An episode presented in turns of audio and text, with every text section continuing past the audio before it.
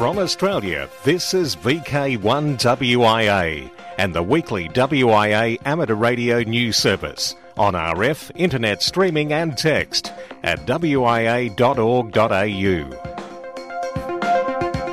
It's Graham, VK4BB. This is the WIA National News Service for week commencing January 31, 2016. And Australian balloon again crosses the equator, whilst another crash lands in the Mallee. The antics of Pico's solar powered high altitude balloon PS 58 had many USA and Canadian radio amateurs somewhat surprised as it floated in the Northern Hemisphere. Launched by Andy VK3YT from Melbourne December 29, it entered El Salvador, went over Honduras, across the Caribbean to Jamaica, Haiti, and out to the North Atlantic. The flight looped back again to near South America, then did a sharp bend to go east again towards Africa. Meantime, balloon PS-57, launched December 12, went across the Pacific, then into the northern hemisphere through South America's Peru, Colombia and Venezuela, dipped back again over the equator to loop out over the Indian Ocean. However, after four weeks, went down midway between South Africa and Australia, tracked all the way by MAL VK6MT. VI9 ANZAC will be activated on HF and visitors are most welcome to operate this, the final Australian call sign area in the WIA ANZAC 100 program. Those going to Norfolk Island for the Wireless Institute of Australia's annual general meeting and activities may use a VK call sign portable VK9 Norfolk, although I am sure a number will take out VK9 call signs and ACMA licences. But where to for AGM 17? The WIA board has a draft proposal before it that the WIA annual general meeting in 2017 be held in South Australia. Discussions about the program for 2017 are now taking place. A proposed venue and town are likely to be determined and revealed at the AGM in May 2016. The Australian Communications and Media Authority wants to renew its sunsetting legislative instrument that allows those qualified through an overseas administration to obtain an equivalent licence in Australia. This, however, does not affect short term visiting radio amateurs who may automatically use their valid home call sign prefixed with the VK call area in which they are located. That provision follows WIA advocacy, is available for 90 days, which can be suitable for those on a business trip or holiday. The ACMA has consulted on its radio communications qualified operators determination 2016 to replace its 2005 predecessor on April 1 this year. The ACMA, in a discussion paper, considers that the system has operated effectively and efficiently and is worth renewal. The ACMA says individuals may have existing qualifications obtained overseas, and these will continue to be addressed, but by eliminating any consistency that may have developed. The WIA has submitted to the ACMA that it supports renewal of the system. The WIA stressed that the qualification held and not licence conditions must always be the basis of any determination of equivalency of qualifications gained from an overseas administration. The WIA has suggested changes to the ACMA and supports the remake of the determination incorporating the proposed changes, in particular the equivalency of the US technician grade license. In its submission, the WIA also flags the need to review the Philippines Class C, the novice license grade, which is more aligned to the Australian standard grade. In hams across Australia in VK3 Feb 6, it's coming up. Melbourne QRP by the Bay, starting 3pm more later in this newscast. And do you want to grow amateur radio? Then please steer someone suitable to a local class. One such opportunity in Melbourne is the Foundation Licence Quality Training run by Amateur Radio Victoria at 40G Victory Boulevard, Ashburton, and the next Foundation Licence training sessions and assessments will be on the weekend of February 13 14. To also help Foundation licensees upgrade, there is a standard license bridging course held on six Wednesday evenings, starting this February the 3rd and ends with revision and assessments on the weekend of March 12 13. To enrol in either the Foundation license or the bridging course, contact Barry Robinson. His email address vk3pv at amateurradio.com.au. VK4 and Boot Sale Caboolture Radio Club Feb 13 at 7.30am, 169 Smiths Road Caboolture from around 7.30 and Rick VK4LW will have more in Q News this week. VK5 Australia Day and the Southern Hemisphere Space Studies Program, the SHSSP Stratospheric Balloon Project, a success. Payload recovered. AREG thanks hams who monitored and tracked. Here's VK5BB. The Australia Day launch from the Mount Barker High School just east of Adelaide in the Adelaide Hills was an almost textbook launch. The SHSSP participants designed and built their own payload which contained a near-infrared and visible light cameras with an experimental UniSA ITR telemetry downlink on the 2 metre band. The AREG also had a primary and secondary telemetry payloads, which were tracked, received, and data uploaded to the habitat mapping system by many amateurs, both locally in VK5 and VK3, enabling many people to track the balloon flight live on the internet. The balloon was launched heading east of Mannum, and ascending to an altitude of 36,300 metres before it burst. It descended into dense mallee scrub approximately 25 kilometres east of Purnong for a flight duration of 2 hours and 56 minutes. The recovery teams had 3 kilometres of rough four-wheel drive tracks and paddocks to negotiate and a further 2 kilometre round trip hike through the thick mallee using classic direction finding techniques to navigate to the payload and back to their vehicles. The recovery was successful and no significant damage was experienced by the payload equipment. The SHSSP event organisers were thankful to the AREG for their contribution to the success of their stratospheric balloon launch project. Special event SWL QSL cards are being designed and will be issued to the participants. Please contact the AREG directly if you decoded telemetry but did not have the facilities to upload to the internet. More detailed information on this stratospheric balloon launch project may be found on the AREG web pages at areg.org.au. I'm Ben, VK5BB for the Amateur Radio Experimenters Group. International news with thanks to IARU, RSGB, SARL, Southgate Amateur Radio Club, ARRL, Amateur Radio Newsline, NZART, and the worldwide sources of the WIA. I'm Jason, VK2LAW. How to build a low-tech internet. Wireless internet access is on the rise in both modern consumer societies and the developing world. In rich countries, however, the focus is on always-on connectivity and ever higher access speeds. In poor countries, on the other hand, connectivity is achieved through much more low-tech, often asynchronous networks. While the high-tech approach pushes the costs and energy use of the internet higher and higher, the low-tech alternatives result in much cheaper and very energy-efficient networks that combine well with renewable power production and are resistant to disruptions. If we want the internet to keep working in circumstances where access to energy is more limited, we can learn important lessons from alternative network technologies.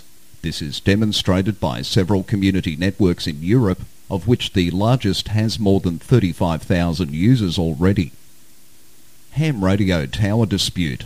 A USA federally licensed amateur radio operator says he plans to sue the city for harassment in regards to a radio tower he was forced to remove. The Biddeford Courier reports Carl Reed said the city violated his First Amendment rights and failed to give him due process when it threatened to fine his landlord $2,500 a day if the tower was not removed. Reed, Kilo Bravo 1 November Zulu Quebec, claims that federally licensed amateur radio operators are exempt from zoning ordinances as long as the towers used are less than 35 feet in height. Federal laws supersede these state and zoning rules, Reed said.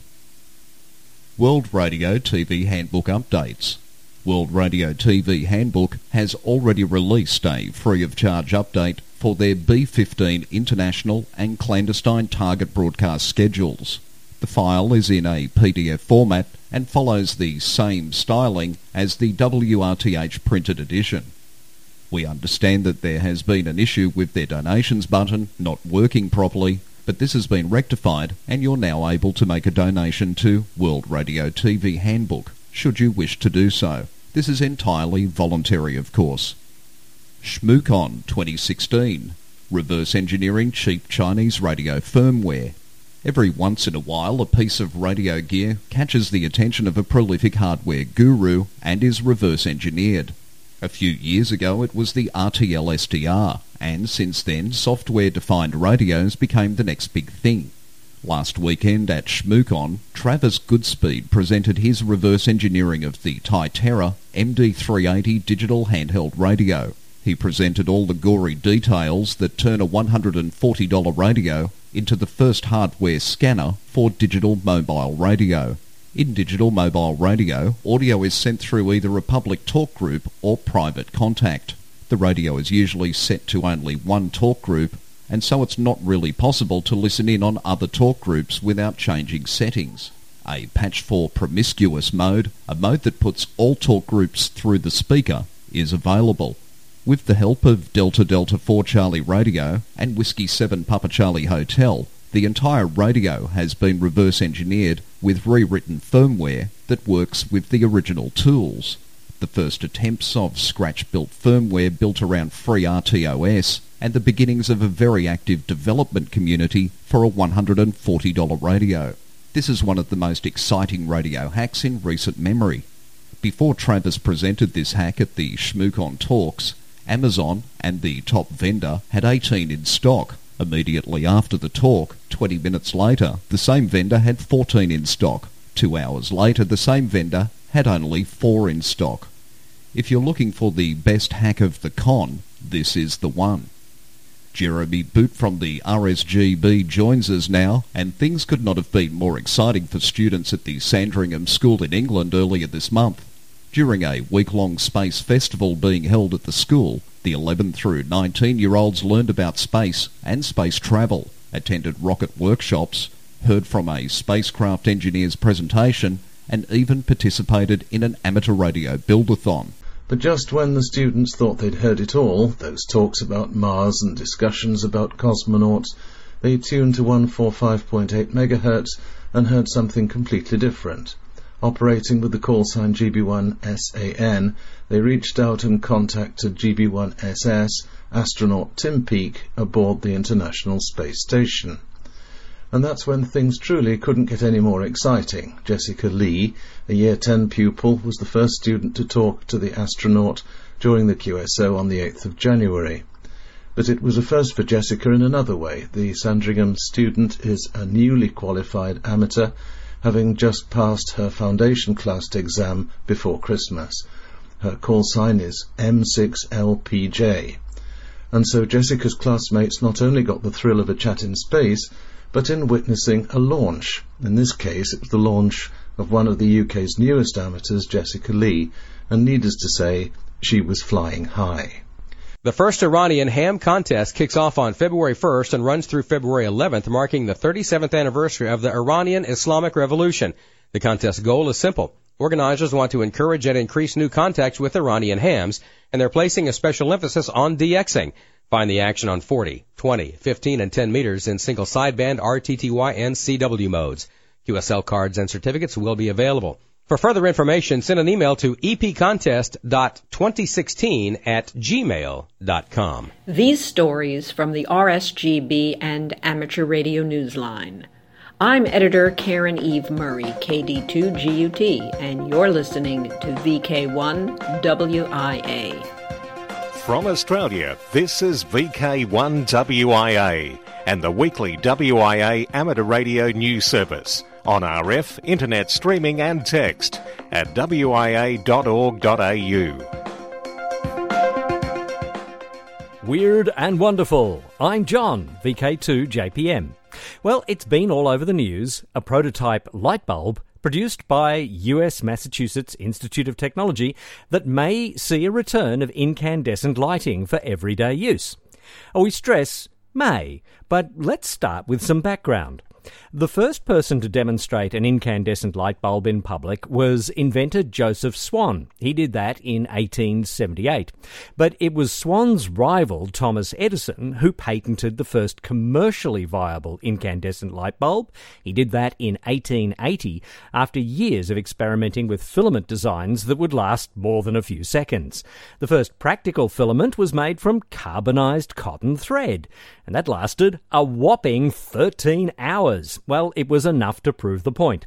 Before long, they moved to carbonized bamboo, which lasted a hundred times longer. Remember, this is more than 130 years ago when the alternative was gas mantles and candles. The thing is that incandescent light bulbs work by turning electricity into heat, and sometimes as little as 2 or 3% of the input energy ends up as light. That's why incandescent lamps have been on the way out, with many countries banning them in favour of the significantly more efficient compact fluorescent and LED globes, which deliver 15 and 20% efficiency, respectively. But just when you thought it was over for the humble filament, researchers at the Massachusetts Institute of Technology and Purdue University have produced an incandescent light bulb claimed to be more efficient than LEDs and electrically quieter as well. It's done by surrounding the filament with a special crystalline structure which bounces infrared energy and recycles the energy that's usually lost. MIT hopes the technology will see the rebirth of the glowing incandescent bulb, and while they've only hit the 6.6% efficiency now, they think the technology will allow incandescent globes to get to 40% efficient. That's double the efficiency of LEDs and 15 times what you get from an incandescent globe today. Even the experimental results are three times as good as incandescent lights have been doing. The big thing in favour of incandescent lighting is, well, the light. It's broad spectrum. It can be filtered to allow colour selection, and let's face it, it's pleasant on the eye. Against that, LEDs are very spiky in their spectrum, and compact fluorescent globes need start-up time, and they both feel clinical compared to the good old light bulb.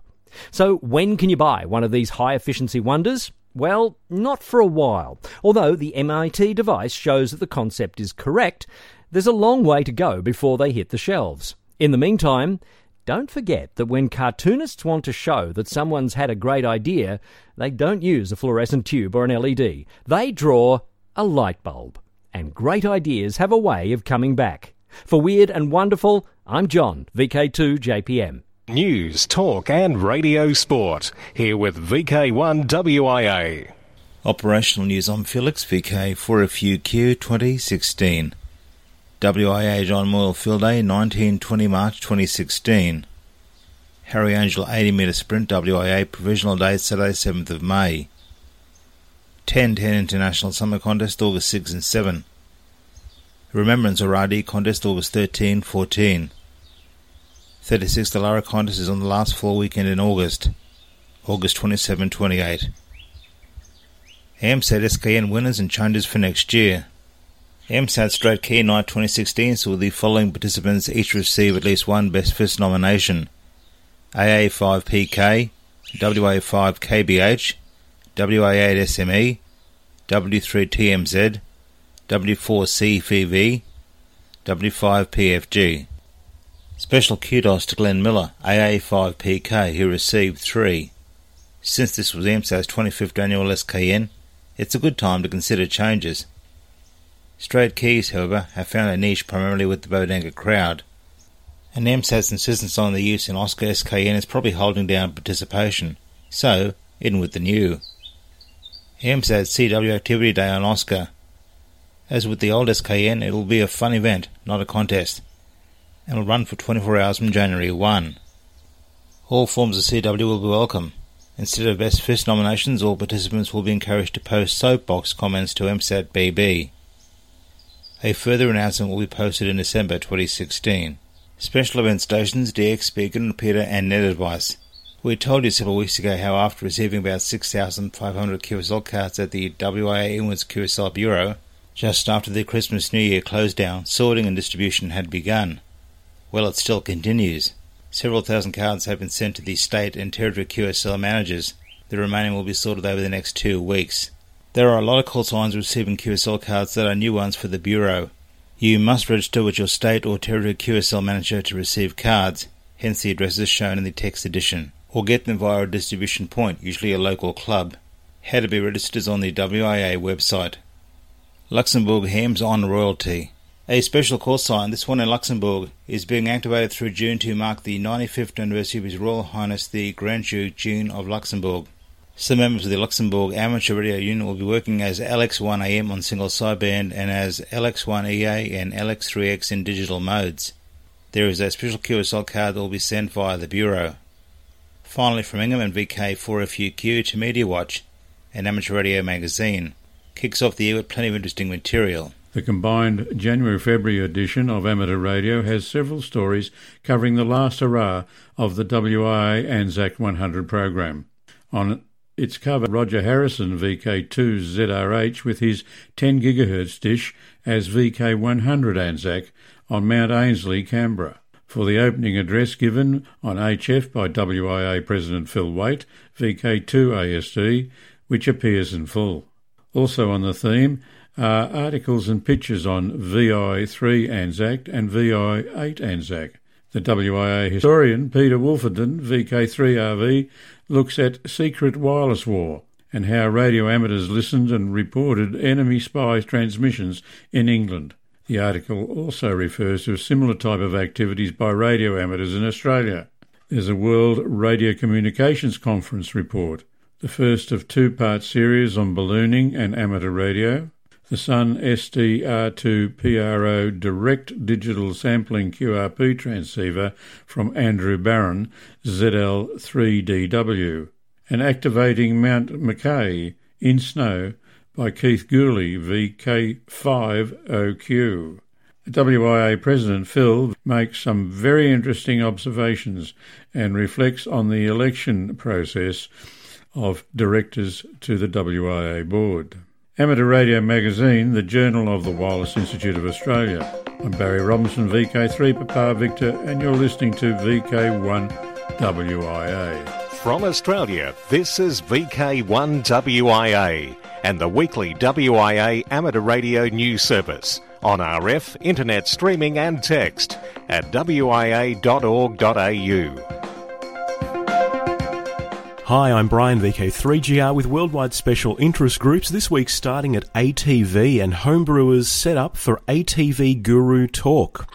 With experience gained by more than four decades in the amateur television scene, Peter Cossins, VK3BFG, will address the first meeting for 2016 of the Homebrewers Construction Group. A little known fact is that Peter VK3BFG, as a young man, was bitten by the ATV bug at a meeting of the old VK3 VHF group. Since then, he saw the VK3 RTV repeater turned on to give more scope to the previously line of sight ATV gang, back in the days when the slash T addition to call signs had to be applied for, and logbooks were the norm. A lot has happened since with colour television and now digital transmissions. An interesting talk is promised at the Homebrew Constructors Group meeting February 6 at 2 pm, 40G Victory Boulevard, Ashburton, and all are welcome. Worldwide Special Interest Groups, CW, LIDS, the Less Involved Data Society. LIDS CW is a loose group of radio amateurs whose aim it is to promote the use of Morse and foster the environment that's supportive and encouraging as well as light-hearted. The group is free to join, and members use Twitter to chat about ham radio, not just CW, and aim to involve hams from around the world. The group will support you with slow Morse skeds and offer regular and on air practice sessions to get you up to the speed that you want to go to. Now, Worldwide Special Interest Groups Defence. TARC does the 2016 Defence Welcome and Information Expo. The TARC Inc. will be involved with the 2016 Defence Welcome and Information Expo run by the Townsville Office of Defence Community Organisation, North Queensland, and happening on Saturday, the 6th of February at RSL Stadium, Murray Complex from 10 till 1 pm. Now across to the final frontier, Australian Telebridge in ARISS Nepal link up. The well equipped ground station of Tony Hutchison VK5ZAI enables students in Nepal to chat with astronaut Tim Peake, KG5BVI from England, as he signed NA1SS on board the International Space Station. Tony VK5ZAI said the ARISS program that brings together orbiting astronauts and students had a link up on January 21st with the Brihaspati Vidyasadan High School, and students there were asked about life in space the developments and the tools used by astronauts, and of course, bodily functions like sneezing and exercising. Astronaut Tim Peake, who has been in space for five weeks, in answer to one of the questions about how he became an astronaut, referred to his own experience. Here, let's have a listen to Tim as he answers that question. Uh, that's a great question. Well, listen, guys, I just think that you need to follow your dreams. You need to try and find out what it is that you're passionate about, what do you enjoy in life, and choose that as your path. Um, if it is, you know, working in the space sector or even becoming an astronaut, then those things can happen to you later in life. But when you're young, it's really a case of finding out what do you enjoy, what are you passionate about, follow your dreams. Anything can happen. You can be an astronaut from any career, be it from an engineer, a scientist, a doctor, a teacher, uh, or a pilot like myself. So the most important thing is to, to find out what you want to do first in life, and then later in life you can become an astronaut if you so wish. The school had run a week long program and exhibition on space travel and technology that included amateur radio.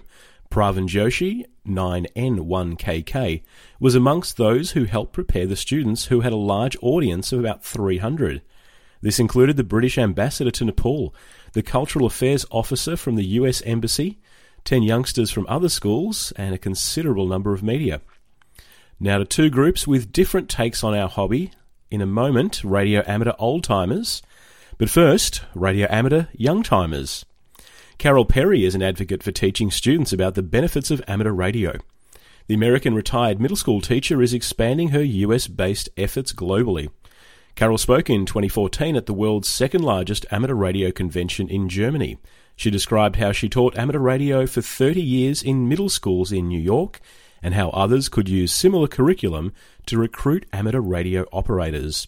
She and her counterpart in Germany set up an exchange program where for one year, three young ham operators received technical magazines from each country. US kids were getting the German version of CQ magazine, and German kids received US CQ and QST. Hello, everyone. The Radio Amateurs Old Timers Club of Australia is back with our first bulletin for this year going to air tomorrow, Monday, the 1st of February. This is Clive, VK6CSW. As well as all the usual club news, tomorrow we feature items on the new wonder material, graphene, which looks set to revolutionise technology, especially the electronics industry.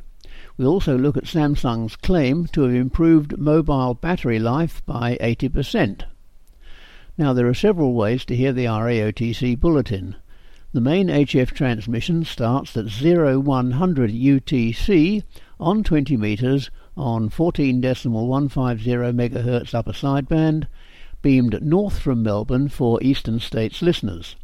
An hour later, at 0200 UTC, Chris VK6JI will be transmitting on 40 meters on 7088 kHz lower sideband, simultaneously with the VK6 linked repeaters. Also throughout the day there are several local VHF and HF transmissions.